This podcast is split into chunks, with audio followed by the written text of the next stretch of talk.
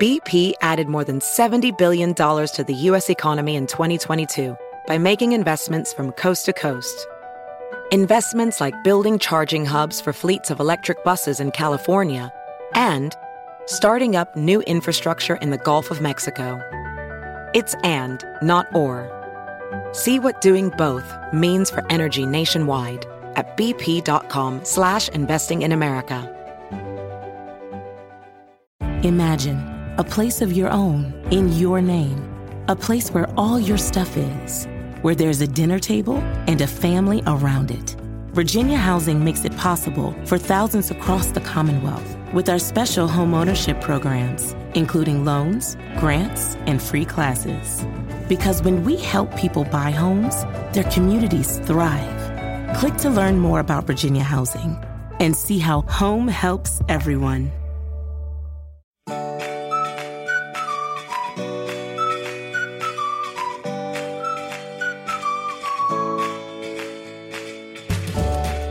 Welcome to another Mother Runner. This is Sarah Bowen Shea. I am joined by Amanda Loudin. Hello, Amanda. Hi, how are you? Good, good. It's been a little while since we've talked. What uh what are you working what are you working on? You know, the same thing I was working on probably last time we talked. Which is to say I have a very, very big piece coming out. Hopefully, oh my goodness, every time I say this, it's I'm wrong, but I keep thinking, oh, it'll be another week or two um, it's just it's a very big piece um, mm. for, for, Outside Magazine, and it's um, it gets into some sensitive issues, and so you know we we've we've got the legal department involved Ooh. and all these different things, and so just it's it, I'm so excited, so excited for this piece to come out, but um, it's been a long it's been a long haul. Wow, that's so, so exciting! Yeah. Now you've written for Outside yeah. before or no?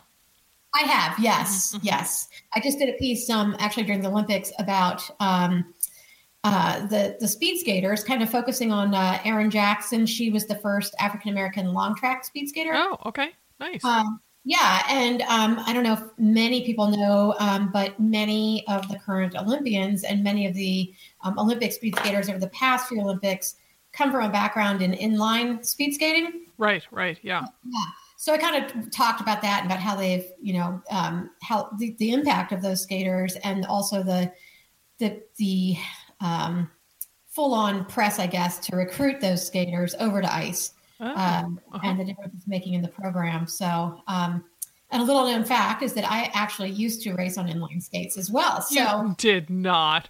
I did. So that's where the interest comes from. oh my gosh, Amanda. Oh my god. We can use that for, you know, uh what is it, one truth and two lies, or what's that game yes, called? Yes.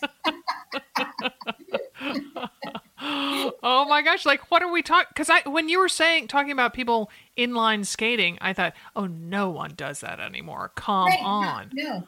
But the the the speed skating element of it lives on. It's not as big as it was, say, 20 years ago, but uh, you know, it, it's wearing the same boots that you see on ice, and then they have instead of a blade, they have um, either four very large or five wheels compared to those recreational skates that we're all used to. And they do on the road, they do things like 10Ks, marathons, ultra marathons. I did 100K in Central Park one year.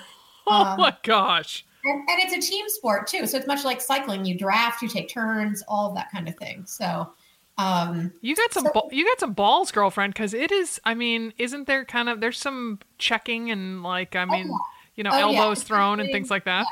Yeah. Especially when you do the indoor version of it, which is you know equivalent to what you see on, on the Olympics with the short track. Um, and that I was, you know, like I was not. I was always better at the longer distances than uh-huh. like the 500 meter sprints. I mean, I just didn't have the balls to like go, you know, balls to the walls, cut in front of people, pass people, you know. I mean, it's so.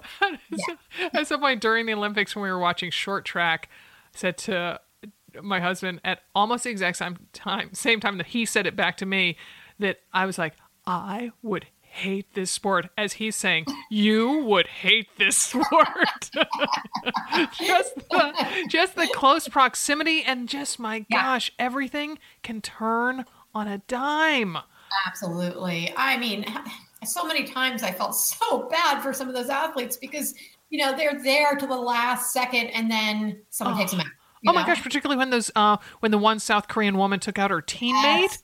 Yes. Oh my gosh. And all you thought, well, there they are in South Korea. I'm like, oh my gosh, your family just got evicted from that posh apartment that they got for free when you made the Olympic team.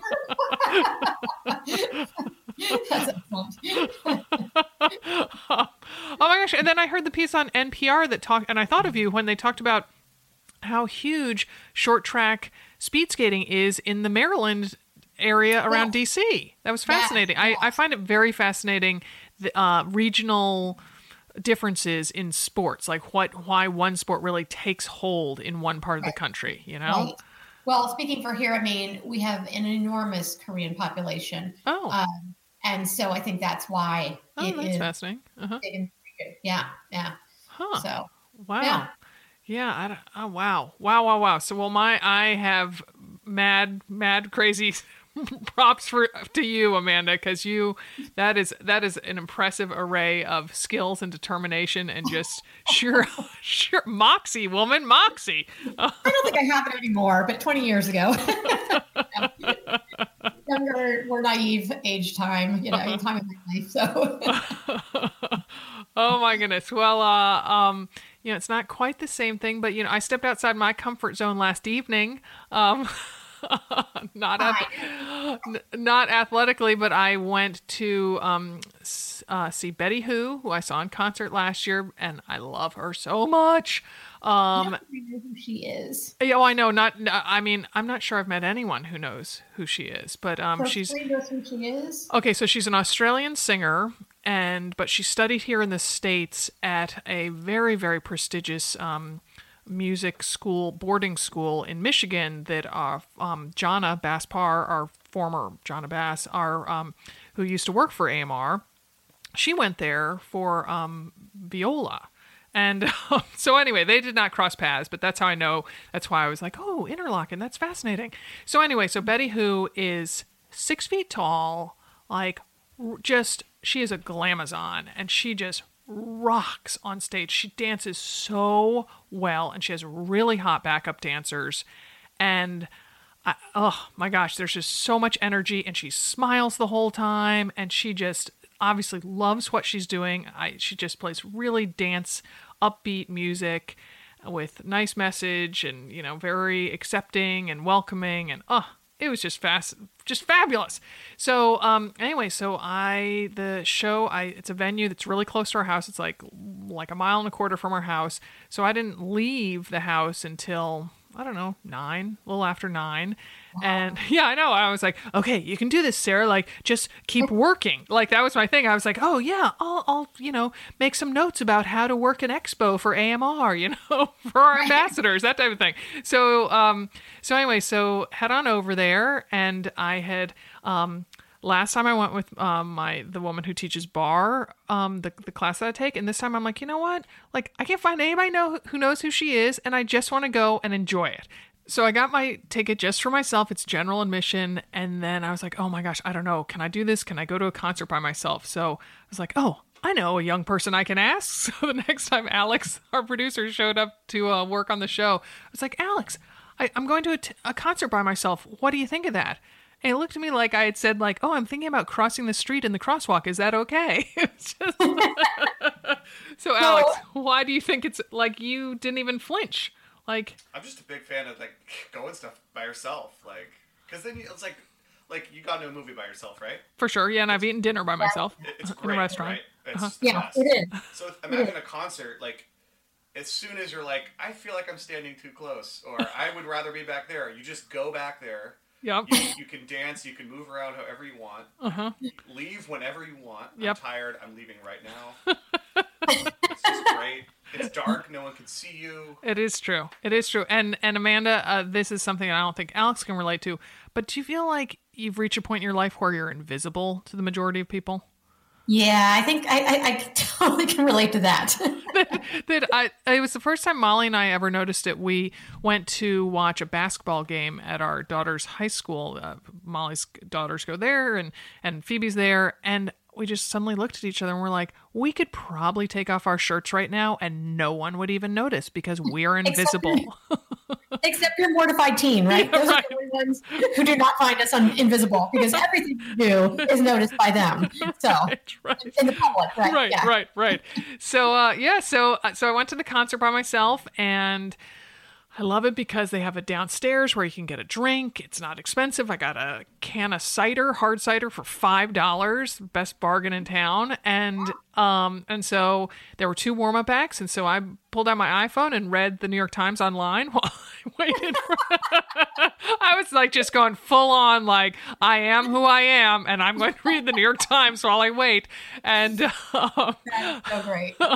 so then head on upstairs a couple minutes before um, Betty Who goes on. Oh, because they also show a list of when the when the performers are going to start. Like when the artists are going to go on. I'm like, this is my kind of show. Like it said, you know, Betty Who, 10 15 p.m. I'm like, okay, I can do this. I can wait until 10 15. Yeah. Oh my gosh, she was so fantastic. The dancing and just the thing that I love about going to a concert is when do you ever just move your body exactly like you want? Wave your, you know, shake your arm, shake your arms in the air, you know, move your moneymaker, you know, like just, Just don't care you- exactly, exactly. And just, uh, just, it was such a jubilant experience. And I just love being filled with that feeling. And um, yeah, Good and you. thank you. And having two cans of cider definitely helped um, enhance that feeling. And then the then the concert. I have a very big question. After your very late night last night, did you get up and run this Did I work out exactly? So no, I rearranged my workout schedule so that typically Friday is my day off, Mm-hmm. and and I usually run on Wednesdays. And I'm like, nope, Wednesday's going to be the new day off this week. Nice. yeah. So and then I was pretty amped up when I got home. So I got home at uh, 11:45, and I didn't um, go to bed till 12:30. Wow. So- yeah. Yeah. Yeah. And I feel I feel great today. so excellent. and oh, Good for you. oh my gosh, it was just uh, so. If you haven't checked out Betty Who, people, and you like dance music, like there's this one song, "Beautiful," and it is such an anthem for just accepting your body and feeling fabulous about yourself. It is. I just love it. It is a message we all need to hear and remind ourselves of. So Absolutely. yes, yes. So um anyway uh the the oddly enough i'm not feeling tired uh which kind of uh leads in um sort of to our topic this show is called the lowdown on feeling rundown and uh, i have wanted to tackle this topic for a year plus. And um, so I was delighted when I found our guest, uh, Lisa Corbin, MD, a professor of clinical practice in internal medicine at University of Colorado School of Medicine. In addition, Dr. Corbin is a mother runner who also hikes and does high intensity interval training. After this brief break, we're going to talk about things that might be zapping your energy and what you can do to feel peppy again. Stay tuned. BP added more than $70 billion to the U.S. economy in 2022 by making investments from coast to coast. Investments like building charging hubs for fleets of electric buses in California and starting up new infrastructure in the Gulf of Mexico. It's and, not or. See what doing both means for energy nationwide at bp.com slash investing in America. Imagine a place of your own in your name, a place where all your stuff is, where there's a dinner table and a family around it. Virginia Housing makes it possible for thousands across the Commonwealth with our special homeownership programs, including loans, grants, and free classes. Because when we help people buy homes, their communities thrive. Click to learn more about Virginia Housing and see how home helps everyone. Welcome, Dr. Corbin. Is it okay if we call you Lisa? You absolutely can. Very good. Very good. So, Lisa, tell us about your athletic life. Um, in a race photo you sent, uh, it's you looking all crazy eyed and about an inch from the professional photographer. Um, I think it was one of the worst, best race photos or best, worst race photos I've ever seen. Yeah, and there's a story to that one. So that was about mile 12 of the half marathon. I don't remember which one in Denver. And my best friend came out to cheer me, and she brought her best friend from med school, just who was visiting. And the the gal who was visiting, who I'd never met before, took that picture and posted it on Facebook. Nice, I'm like, well, this is a good start. yeah, yeah. So I think I just happened to trip as she was taking the picture. And of course, my face is bright red because it always is. So it matched my shirt, and and I couldn't believe she posted that. I'm like, really? But, It almost um, the look on your face is almost so kind of googly crazy eyed. It almost looks like an emoji, like it's like a real Yeah. life emoji.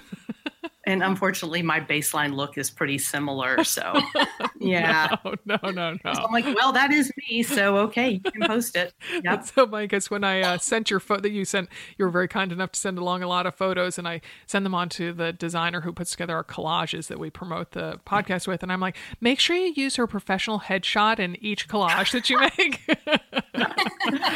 yeah, let's get. It's a nice balance. yes, Yeah. yes, yes.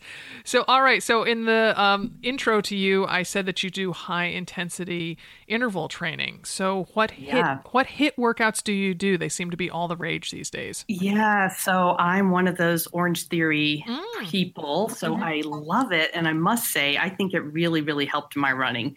Mm. So when I was 2016, which sounds like a long time ago, just last or two years ago, a year and a half or whatever, I decided to run a bunch of half marathons. And the only training I did was a long run on the weekends, and the rest of it was at the Orange Theory during the week. And Wow. I think I got faster. I felt great.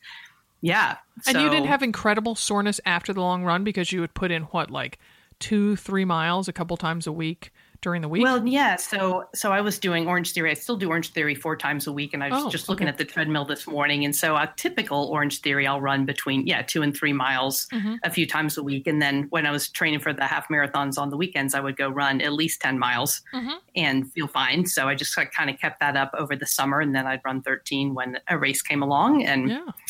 and uh, so it was good. But I think, unfortunately, I think I kind of burned myself out a little bit on the racing um, because then I'm like, okay, I need to take some time off and then I'll run again once I hit 50 because my goal was when I hit 50, I could be the youngest in my age group Sure. again. And I thought that'd be awesome and maybe make me feel better about myself. Uh-huh. And so, but then 50 came and went. and I have not run anything more than a 5K since 2016. Okay. But uh, I'll get back there. If And- my knee will cooperate, I'll get back there. Well, and you live in Denver, so I mean that's a tough. Um, you know, you got some strong competitors against you out there. Yeah, and I'm not totally competitive, but I do like to do better than I did before, and Uh-huh. you know, and then just to have that little boost of age. I mean, who else gets excited about turning 50? But I guess a lot of people listening do. Anytime you turn a number that ends in a five or a zero, you're like, yes, I'm in the lowest age category again. I'm the youngest in my group. Yeah. Have you done that? Oh yeah. Oh, for sure, for sure, for sure. And I've used age to my advantage in qualifying for Boston because my birthday's in March, and you you quote only need to hit the time that you'll uh, for the age you'll be on race day. So Yeah. uh, 18 months before that, I can qualify, and I'm like, yeah, I'm gonna use that cushion. Thanks, mom and dad, for that March birthday. Yeah. Yep. Nice. But so. Lisa, tell us a little bit about your kids. How old are they? And uh, it looks like you spend some time hiking with them. Yep. So my oldest will be 22 next week, and she's graduating from University of Oregon. So Oh, shout out to. Oregon. Yeah. Yep. Yep. hmm Yeah. And so I'll be in your neck of the woods. Um, Nice. And then the next one's a freshman at University of Colorado um, here in Boulder or in Boulder, and she is 19. And then the third is a junior in high school, and she's 16. So three girls. Oh. And yeah, especially my Oregon daughter loves, loves, loves backpacking. So we did a uh, like a five day backpack up in Washington State last year. That was really fantastic. Oh. And then I think this is the summer to get the younger two out backpacking, but definitely they enjoy hiking. And I've got the middle daughter doing high intensity, the Orange Theory with Oh. me. And uh, yeah, so nice. lots of fun. Does she do that? Do you all do that before school or? How, Well, when do you so she in? just, when she comes home on the weekends, we'll do it now that she's at Boulder and she's done it up there a couple of Oh, times okay, okay, on nice. her own. But yeah, so we're about an hour away. Nice, nice. So, all right. So it sounds like your daughters uh, don't suffer from feeling run down, but um, uh, uh, how common is it to have athletically inclined patients who complain about feeling run down? And uh, for people who are listening, like, at what point should people be heading to see their doctor about um, low energy? Yeah, so I think it's it's hard to to say for sure when to go see the doc about it because I think it's kind of natural. I'm sure you guys have experienced it. I've experienced it. Just maybe a week or a couple of weeks of feeling off and feeling, and, it always seems like just about the time I start to think, okay, this is a significant decline from how I, I really should be feeling, then it seems to get better. Or I'll start, I'll make some minor adjustments and and then things will improve. So I think, you know, if it's been going on for a while, if other people are commenting on it, like, mm. wow, you really seem like your pep is down. Um, so other people are noticing it. Or certainly if there's more than just fatigue going on. So if you're you're fatigued, but you're also gaining weight or you're also constipated or your mood's bad or or your chest hurts you know for goodness mm-hmm. sake um, mm-hmm. so if there's other things going on besides just feeling a little run down i think always worth a check-in with your doc mm-hmm. mm-hmm. okay all right lisa let's explore many of the reasons mother runners could be feeling run down and that's poor sleep we all know new moms have interrupted sleep cycles due to babies needing to be fed and then there at the other end of the spectrum we've got perimenopausal and menopausal women who have their nights interrupted by frequent wakings and long periods of sleeplessness. What should we be doing to get more shut eye?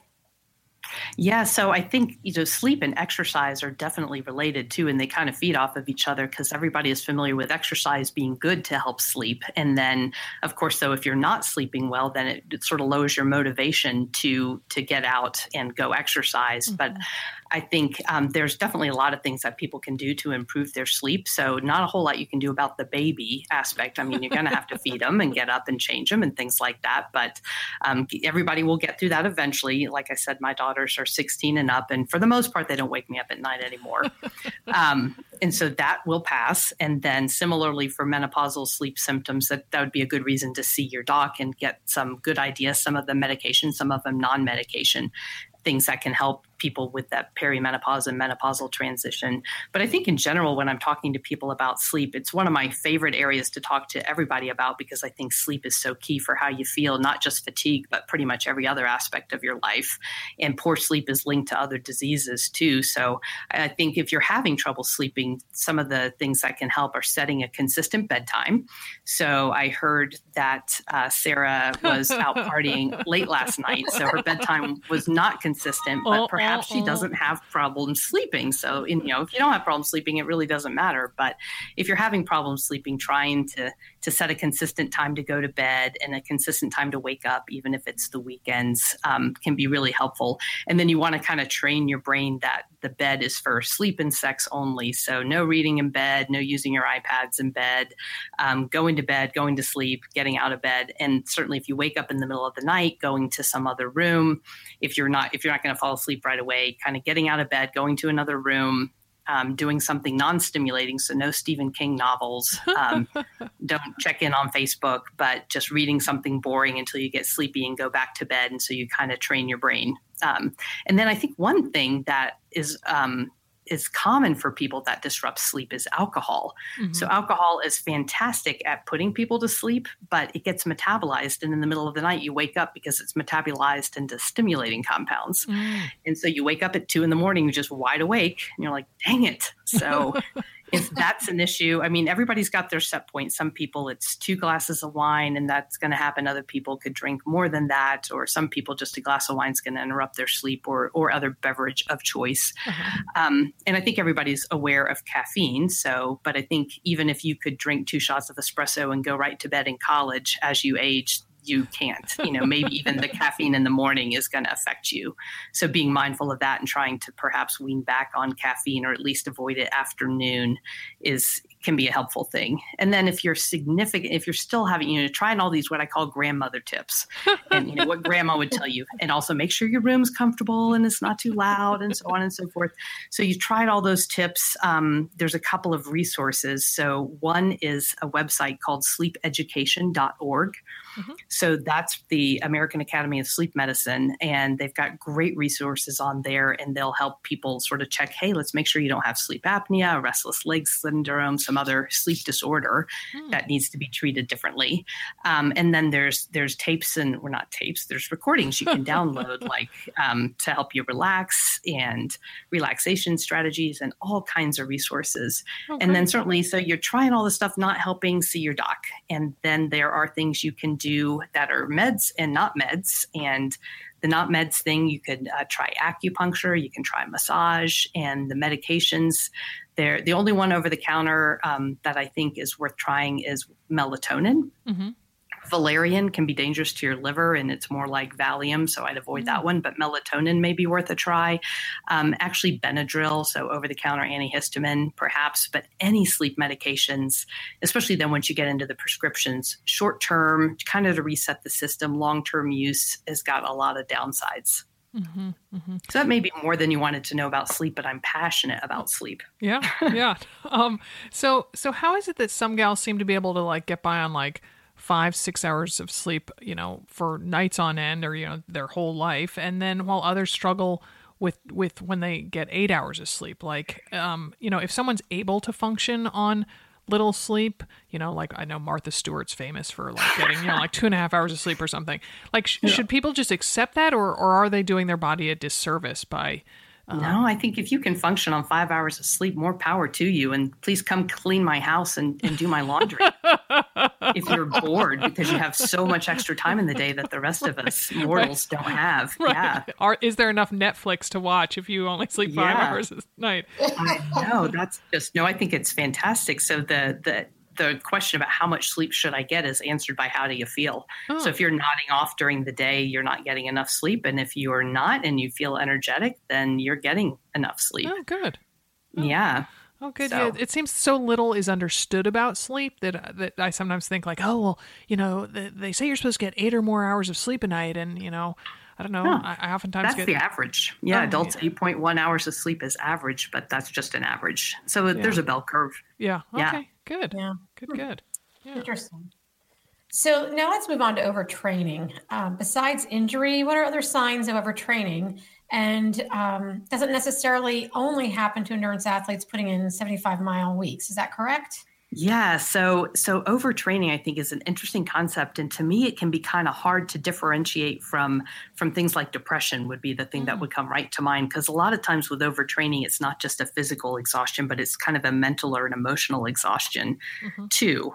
And so I think some of the signs and you're right it doesn't have to be in, you know, high powered endurance athletes but um you know we're all we who like to run and who are addicted to exercise we all think okay if some is good more is better mm-hmm. but mm-hmm. you know your body needs some time to to recover in between um, in times when you exercise and that's where all the the gains are made. So if you you do a little damage every time you exercise but in your body's repair of that damage that's what makes you stronger and, and helps your endurance and helps your performance overall. So you have to allow for that rest time. And i think so if if somebody comes to me and they're exercising a lot and and I'm suspecting that maybe it's that they're actually overtraining, um, then I will usually refer them to a sports medicine specialist, somebody mm. who hmm. can really get into the weeds and perhaps do some some metabolic assessments with them or or a, a further discussion to decide if overtraining might be part of the puzzle. Mm. Okay. So, but I think you know one thing I was talking. I'm fortunate enough to work right with every day with a dietitian here who's also an exercise physiologist and mm. and so she was um, she was mentioning one of the patients we shared just the other day, she's like, Yeah, I asked her after her day off, how does she feel about running the next day? Is she really jazzed for it and excited? And the answer was yes. So she's like, That's a good sign. So if you are not feeling jazzed and excited about doing your run, mm-hmm. then that could be a sign of overtraining too. But again, it could also be depression. And so depression is one of the most common causes of fatigue in general. Mm. So I think it's it's worth being mindful of too in its own right. Mm-hmm. Well, so let's take a, a side journey then on that, on um, depression, you know, because I think so many moms kind of get introduced to depression uh, postpartum, but then, yeah. um, so talk to us a little bit about how, how depression can, you know, so often lead to feeling run down. Yeah, so it's it's one of the most common signs that people see with depression is just fatigue. It's just ah, and it's also your I mean your get up and go has got up and went, oh. but you also lose interest in doing things. So your friend calls you and says, "Let's go see Betty Who," and you go, "Eh," you know. So given your discussion, I think Sarah, if your friend asks you for to a Betty Who concert and you are like, "Eh," we might have to worry about depression. So yeah, yeah. So if things that are normally fun for you, you're just not interested in. If you're more tired, sleeping more than usual, or also sometimes depression can make make it really hard for people to sleep. Especially kind of telling is people who who go to sleep fine, but they just wake up early in the morning and they can't go back to sleep. That's like one of the cardinal sleep issues with depression. Oh. And then appetite tends to change too. So people will undereat or they'll overeat. Um, and then certainly people may have thoughts of hey what's the point? Life's not worth living and that's you know getting a little more serious for Mhm. sure. Mhm. but um, sometimes it, it can be a little subtle and fatigue is the the main symptom. And so we've got some screening tools that we use in practice where we go through and ask people a little bit more about sleep and and mood and and their interest level in things and that can help us um, think about hey you know it looks like you may have some depression going on Um, th- I'm intrigued by the you saying that that so waking up before the alarm, like you know, so like let's say your alarm set for 5:30 to go for a run. Are you saying that that particularly waking up at 3:30, 4, and not being able to actually sleep that's that's a hallmark of depression? That that can be. I mean, there's lots of other reasons. Alcohol would be one of them too. And then if you just have a lot of stress going on, you might not. It may be stress and not depression. Mhm. Um, but yeah, that tends to be the kind of sleep issues. Either people sleep too much or they have trouble sleeping, and and the sort of the hallmark is that early morning awakening. Oh. But I'd say, you know, if you're waking up 15 minutes before your alarm, that's Right, maybe sure. because you're so habituated to it because you're doing a great job of setting your consistent bedtimes and getting up and you're getting enough sleep. So, Mhm. you know, I don't want people to go, oh my God, I'm depressed because I woke Right, up 15 right, minutes early. right. It's not just that, but that's kind of the hallmark as far as sleep goes. Yeah, yeah. Now I feel like people who wake up, you know, like 45 minutes before their alarm. Now they'll be thinking about this from the podcast and then start fretting about it. It'll be a dreadful cycle. So Yes. And then they become depressed because they're worried they're depressed. Yeah. ah, Yeah. like a hall of mirrors. Uh, um, all right, so now let's shift to the impetus of this show, um, anemia. Um, So, so last year I got turned away from donating blood because of low iron levels, which kind of surprised me. And um, after that incident, it seemed like every mother runner I talked to, uh, from Dimity to Amanda to my running partner Molly, all told me that um, she was anemic. And so, can you please talk about the different types of anemia? That that it's not all iron deficiency. Is that correct? Yeah, and I would you're spot on. I think anemia is really common, especially in women, because we lose most of us lose blood every month, so that we and some of us lose blood because we go donate it, and and so anemia, so iron deficiency is super common for sure. But um, my one of my running partners told me how she was diagnosed with anemia uh, due to B12 deficiency, Oh. and you know that can be a nutrition thing but it can also be an autoimmune thing too if your body's unable to absorb b12 um, normally so Hmm. so that's i'd say iron deficiency far and away the most common cause but there are other causes too like b12 deficiency other nutrition problems and you know some other medical conditions can cause anemia but they're much less common Mhm. so i think for sure if you're like we talked about at the beginning if you're feeling fatigued more than usual um, and and this is definitely new and different for you and it's lasting um, definitely get getting checked for anemia and, and a couple other medical conditions is you know worth a visit to the doc. Um, and iron deficiency with blood donation is pretty common too. I've had that experience too where i've been turned away and i'm like what? Mhm, and uh, mhm. iron deficiency is you can gradually over time become iron deficient even if you eat meat and and that sort of thing. So Mhm. um, worth being aware of Do you have any over the counter supplements that you could suggest? Because I, I definitely found that taking a women's multivitamin seemed to set me on the right course. But I was just talking to Yeah. um, my midwife, and she recommended something called blood building, blood builder.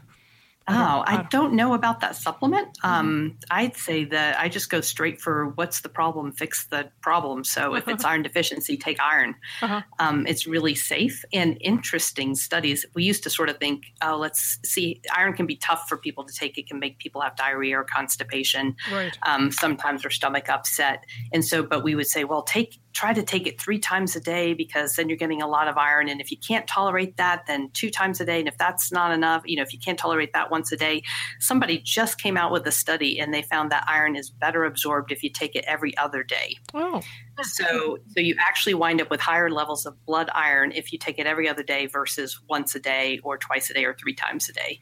So I hmm. think there's a lot more people out there now probably who think they can't tolerate iron who actually probably could. oh, huh. And so it's just ferrous sulfate. It's usually 325 milligrams, and you can get it over the counter. Um, and take try taking it every other day. And a strategy that I've adopted because I do like to donate blood. Um, is to take it for about a week before I donate blood and about a week after I donate blood and mm. then call it good. Okay. Good. Good to know. And you said uh, 325 milligrams, or what was the? Yep, that's okay. yeah. Three 325 is the most typical dose of ferrous sulfate, which is iron. Okay. Good to know. Good. Well, yeah.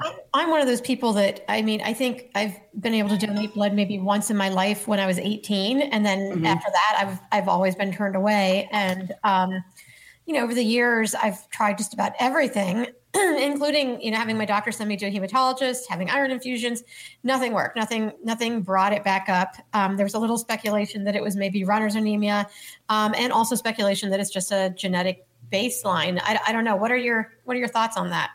Yeah, I've got no thoughts on that.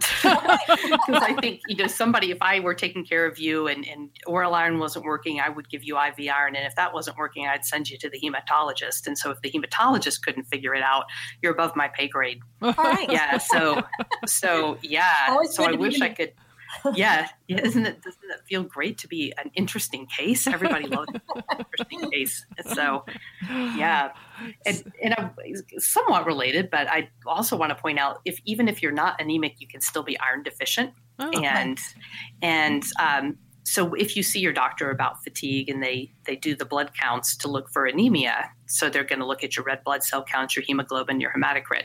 Ask them to check a ferritin test too. So that's the body's storage form of iron because mm-hmm. you can be low in ferritin and feeling the effects of that even before it winds up causing anemia which is a little bit of a later manifestation of low iron well, okay. I'm, I'm, glad you clarified that because some people on our Facebook page were asking about is low ferritin the same as anemia? So yeah, so no, it's precursor, but you mm-hmm. can have both of them. But first, you develop the low ferritin, and then the anemia develops. But you can still be tired if your ferritin's low. Okay. Um. So, and Amanda mentioned runner's anemia. Is that is that really a thing? And like, if so, what is it, and how does it differ from regular anemia? If Amanda said it, it has to be true. that, that, well, next question. Go on, Amanda. Yes. yeah. Yeah, I so I definitely take care of athletic people and take care of athletes, but um, haven't run into somebody who's had anemia that we couldn't figure out. And then I'm guessing it's probably a diagnosis of exclusion, but I would I would have to defer us to a hematologist on that one. Okay. All right. Hmm. Okay. Yeah, I think um, what he was saying it's, it's, something that's actually fairly common in uh, new military recruits as well, mm. and it's something you know it's something to do with the, the, the pounding on the ground that that kind oh, of yeah red blood cells. So yes, yeah. hemolysis. Oh, now this is coming back from med school. Yeah. no, I could I could I think I saw the light bulb that went off in your head there, Lisa. Right. Yes, it did. It was ding. You might have heard that. It wasn't the text I just got. It was yeah. Um, no, that is a thing. Yeah. Look at that. It's like March March anemia or something. Right, they call Marcher's anemia. Yes. Yeah. Yes. Wow. Whoa. Yeah. Way back. We just went way back machine. yeah. Because you know how old I am. I graduated from med school like 26 years ago. Oh my goodness. Oh my mm. goodness. All right. All right. So well, let's let's move on to hyperthyroidism because um, we got some questions about that on our Facebook page as well. Um, how does hyperthyroidism impact your energy levels for running and um, do people it seems like some people even who are on meds to uh, you know control their hyperthyroidism which is a hard word to say man. Um, it, it, sounds like maybe it um, can they can still feel the effects of it as active people yeah, so I'd say the most common way that the thyroid makes people fatigued is when it's underactive, and that's called hypothyroidism. That's that was the word I was trying to say. Okay, okay, yeah, uh-huh, but yeah. it's you know so and hypothyroidism is much more common than hyperthyroidism, okay. which is yeah. overactive thyroid. Yeah. So overactive thyroid people tend to feel nervous and jittery and shaky, and they lose weight, and and that can make people feel tired, especially elderly folks will get tired even though their thyroid is overactive. But far and far away, it's the hypothyroidism. Okay. And hypothyroidism is pretty common. And so if you're seeing your doctor about fatigue, in addition to the blood tests and talking about sleep and depression, the blood test for blood counts and the ferritin, I think getting a thyroid check is something that um, absolutely should be should be done. And typically, when people have low thyroid, it's not just that they're tired, but oftentimes they are noticing weight gain, hair loss, uh, constipation, dry skin, and of course, all those things are super common anyway you know how many of your friends have remarked, at least at some point in their life, that they're losing hair or they're gaining weight and they don't know why, or they're a little constipated. I mean, these things are super common. So it's a lot of times when you have this constellation of symptoms, it's not the thyroid, but you definitely want to to check the thyroid because if your thyroid is underactive, you can take thyroid hormone just like your body makes mm-hmm. and get it right back to normal. Um, and it's really an interesting question about once your thyroid is treated and your TSH levels are back to normal and you're still fatigued, is it still your thyroid? And mm. it hmm. used to be that endocrinologist would sort of poo poo that. And they said, hey, you're tired like everybody is tired. You know, it's no longer your thyroid. hey, thanks, doc. Get over it. Right. oh like, I'm tired too. My thyroid's fine. Move on. Next patient. But there's actually some research that's starting to be done now. And they're saying, hey, you know, people with autoimmune thyroid conditions, which is the most common cause of hypothyroidism, these folks tend to be tired even once their thyroid is corrected. Some of oh. them, not everybody. And so maybe, and maybe more than the general population. So maybe there is something due to the immune process underlying that is making people tired, and even though the thyroid itself is corrected. Oh. So I think, you know, watch this space. Maybe we'll have some more interesting information on um, thyroid related fatigue that isn't just the thyroid being underactive. Hmm. Hmm. Interesting. So right now, yeah, it's just speculation. There's really nothing to do about it. Um, I've had in, in my past lives um, a, a, foot in the alternative medicine world as well as a foot in the conventional medicine world. And, mm-hmm. and I know a lot of folks in the alternative world will work with people, giving them large doses of supplements or other things to try to improve antibody levels mm. in thyroid disease. But there have been no studies to show that that's a helpful approach. But I hope there will be some studies and we can give people some other ideas when fatigue continues to bother them after the thyroid is normal. Mm-hmm.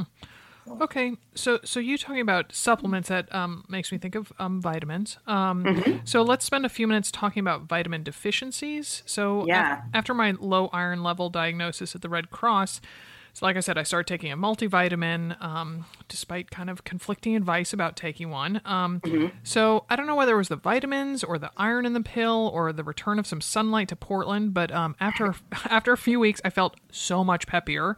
Yeah. So, so can vitamin deficiencies such as low levels of vitamin D or B12 have an adverse effect on energy levels?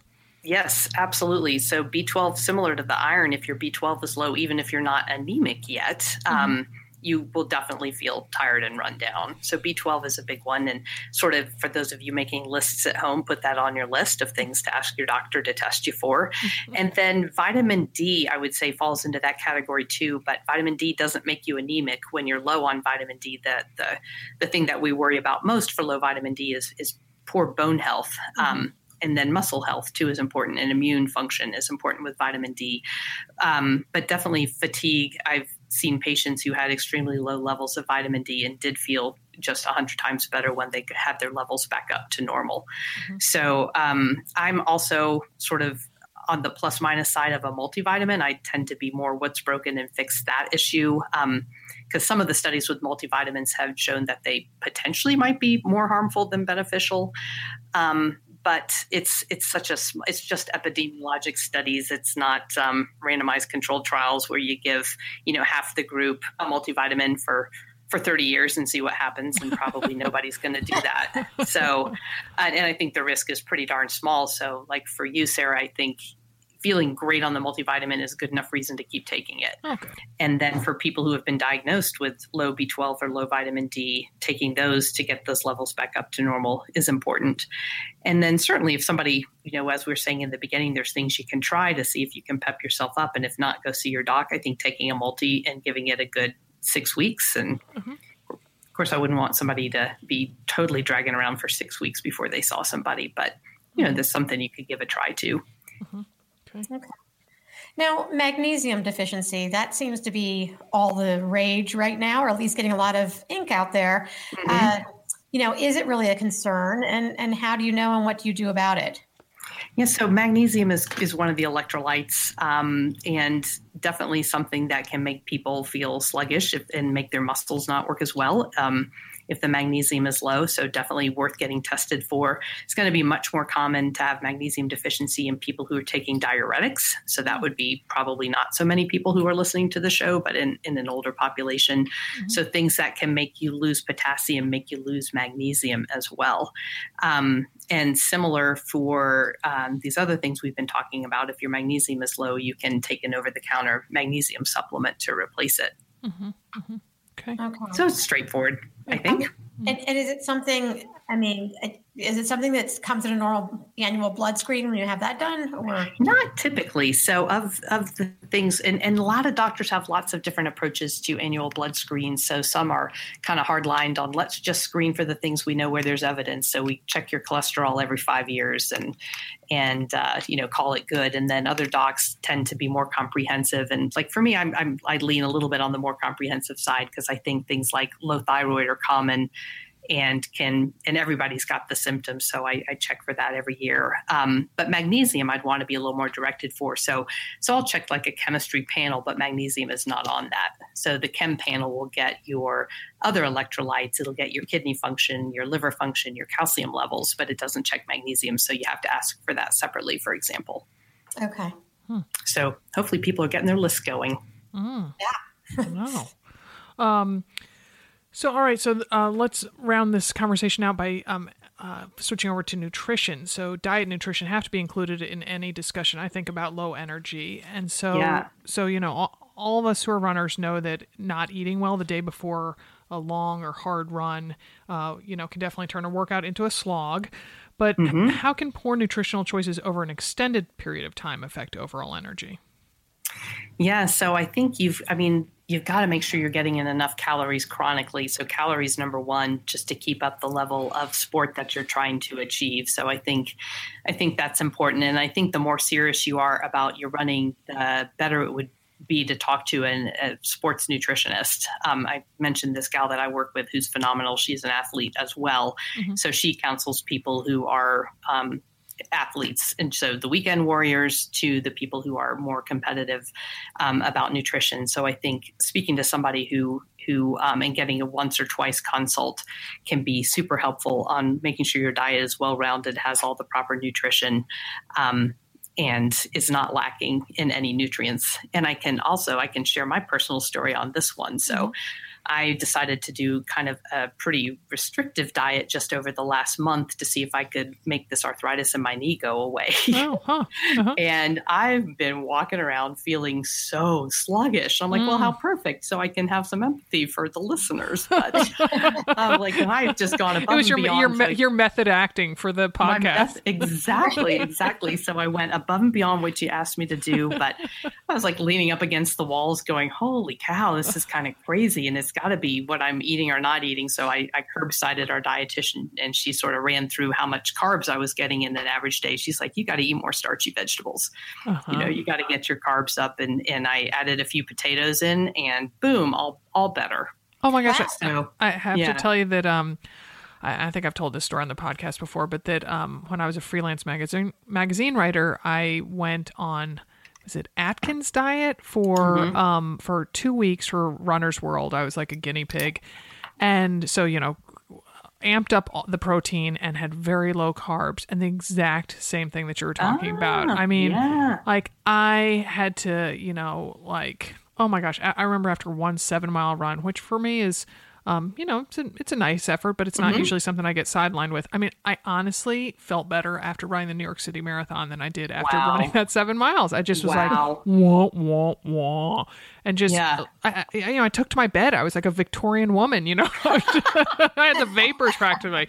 So, yeah. um, so it does make such, such a difference. Um, I think the only other time I felt that tired was when I was pregnant. Mm. First trimester of pregnancy. Whoo wee. Oh, baby. so hard. yeah. Well, and so what about clean eating? How much of an impact does it really have? I mean, if, if you're eating well, say 85% of the time, is that just as effective or what are your recommendations there? I think for anything that we recommend people do all the time, 85% is pretty much perfect. Mm. Okay, great. So, yeah, no, I, and uh, and you don't want to be so wrapped up in your diet and so micromanaging. I think that you aren't having fun too. Mm-hmm. So, mm-hmm. yeah. So yeah, um, and then the other thing about diet to mention, of course, is hydration. And mm. here in Denver, it's really dry, and everybody's yep. walking around dehydrated. But it's amazing the difference drinking some extra water can make in terms of energy levels. I know. So, yeah, and and yeah. I mean, I think so many things like that. Also, that you know, maybe you're not hungry, you're just thirsty, and so you know, kind of start with yes. with drinking, yeah. you know, water or some Nuun or something like that, and that it, yep. you know, can just really bing. Like particularly, I know. um know the people at Nuun often suggest to you know around two or three in the afternoon when you kind of are hitting that post lunch slump that mm-hmm. you know mm-hmm. drinking can you know make the difference so sometimes i have to remember and, that and be and like that's going to keep your electrolytes in check too so mm-hmm. bonus mm-hmm. yeah, yeah, yeah so okay so how about um, a plant-based diet um, how important is animal protein in the energy supply chain I think they've done enough research now and kind of looked at it and had enough experience to say that it's okay to not eat meat mm-hmm. and you can get the protein needs you you you can get the protein you need through a vegetarian or vegan diet. Mm-hmm. So I think though it may be more challenging for people and they may not be making the healthiest food choices in order to get the protein they need. Um, so it's another situation where I think if somebody is a, a, dedicated athlete and that's super important to them, and they're a dedicated vegetarian and that's super important to them, once mm-hmm. or twice meeting with a sports nutritionist would be really worth it. Mm-hmm. Mm-hmm. Okay. Okay. Good. Good. Well, I have to say that um, I'm still feeling very awake, even though I didn't go to bed till twelve thirty. All right, you get a gold star! Yay! So, yeah, so I don't you know. You must be doing everything else right. No, I don't know. Yeah, I think I'm I think, very impressed. I think I'm still on a little bit of a high from you know just the exhilaration of dancing in public. But thank you so much, uh, Lisa, Dr. Corbin, for for joining us. You really um, uh, this you covered everything I wanted to in this the lowdown on feeling run down. So thank you so much. Well, it's been a pleasure talking to both of you. Great. And yes. thanks very much for the opportunity. Great, great. Take care. Thanks. Bye. So, did you learn a few things there, Amanda? Yeah, I mean, I think you know what her biggest message was again that we get hit over the head with, but everything in moderation. Mm-hmm, you know, I mean, I, I, just you know, I, I, think there was there was a definite you know thread there, um, mm-hmm. how we approach everything, um, and and you know, get get what you need, but don't go overboard. Mm-hmm. You know? Mm-hmm. Yeah. Exactly. Yeah. Exactly. Yeah. Good deal. All right. Well, let's hear what the ladies in the Train Like a Mother Club are up to. Hi everybody, Dimity here in Denver on a lovely day. It is about 11:15 on a Wednesday and I have a date with myself at 11:30. I need to leave for master swimming even though I'm really kind of not in the mood to get in the pool, I um, put it on my calendar just like every good BAMR does. 12 to 1 is, is our swim practice, and I will be there. But before I do that, I am going to head to our Train Like a Mother Club corner, which um, I want to, first of all, give you guys a heads up that three programs are starting, um, and they're open for registration right now, and they all start on March 19th, which is a Monday. The first one is Simply Nourish Like a Mother. That is our uh, basic, but it's far from basic, but it's kind of the, the ground laying nutrition program with Ellie Kempton, where you learn about macronutrients and how to time your eating, and you come out feeling like the BAMR that you are. I've seen it happen again and again. So that is open right now. The second one that is open is Metabolic Reset, which is more focused on weight loss. We just did our first round um, with 10 women in um, January and February, and it was amazing to see them go through the metabolic reset and figure out how to uncover what they already have in their bodies, which is a lot of strength and a lot of capability to um, to be the best woman and the best runner they can be. Um, so those two are open for registration. Check them out on trainlikeamother.club. And then the third one is um, of course, Heart Rate 101, which is kind of just a great, great program. Isn't it isn't kind of a great, great program. It is a super effective program. And here's here's our um, corner for this week. It says um, from Kim, who just finished Heart Rate 101. She said, um, Kim, today was an emotional run for me, my last day of Heart Rate 101, and I was able to reflect on my experience over the last eight weeks. I'm pretty set in my ways, but decided to trust in this program as I was really floundering in the on the future of my running life. I must admit, initially, I had difficulty setting my ego aside and keeping to the program. I was frustrated with my pace and was used to doing way more with my workouts. But by the middle of week two, everything started to even out a bit and I was able to let go a little. As the weeks ticked by, I was able to go let go a little more, not just letting go of my pace and the way too intense workout routine, but also letting go of life's little curveballs and issues not in my control. Today, I am humbled by this community and its commitment to empowering women and moms who want and need more out of life in addition to motherhood and families. In the words of Sia, my finishing song is I'm unstoppable today and every single day. Thank you, Coach MK, Dimity, and Sarah. And I can't wait to see what lies ahead. And she put a picture of two socks that say run strong on them. So that's a little heart rate 101 testimonial slash TLAM club corner. Um, just if, if that's something that's interesting to you to, to kind of slow down, take a breath, and learn to ease into your easy runs, Heart Rate 101 is a great fit. And there is a group starting the eight week program the program runs from March 19th to May 13th, so it's eight weeks and it takes you right up to almost school getting out. So hopefully you'll join us there and we will see you next week. Have a great week, friends. Bye. All right. Well, I'm so excited. Our new spring merch has just hit the Mother Runner store. Uh, we have three new tank tops, including one that makes me laugh. It borrows its graphic look from comic books and it says putting the BAM in BAMR. And we also brought back the phrase Momathoner, but with a really great new look as well as um, a slightly new tank top style. So it's very much um, the fit and feel of our other ones, but it just has a little extra something, has a nice trim on it. So we also have two sassy lifestyle tees, including a new color and design for one of our most popular proclamations, I run things. To check out these and all the other stuff and to shop, go to motherrunnerstore.com. Again, that's motherrunnerstore.com. And I want to mention that um, I got promoted. I'm no longer the member of Team AMR filling orders. A mom around the block from me took over those duties starting last week. So, um, yeah, I just thought I should let people know because sometimes I would put, you know, little notes or whatever in there. And um, I feel kind of bad that I won't be doing that anymore. But um, it's given us some extra space here in the recording studio. so our podcast today was produced in Portland, Oregon by Alex Ward from Sounds Like Pictures. Many happy, energetic miles.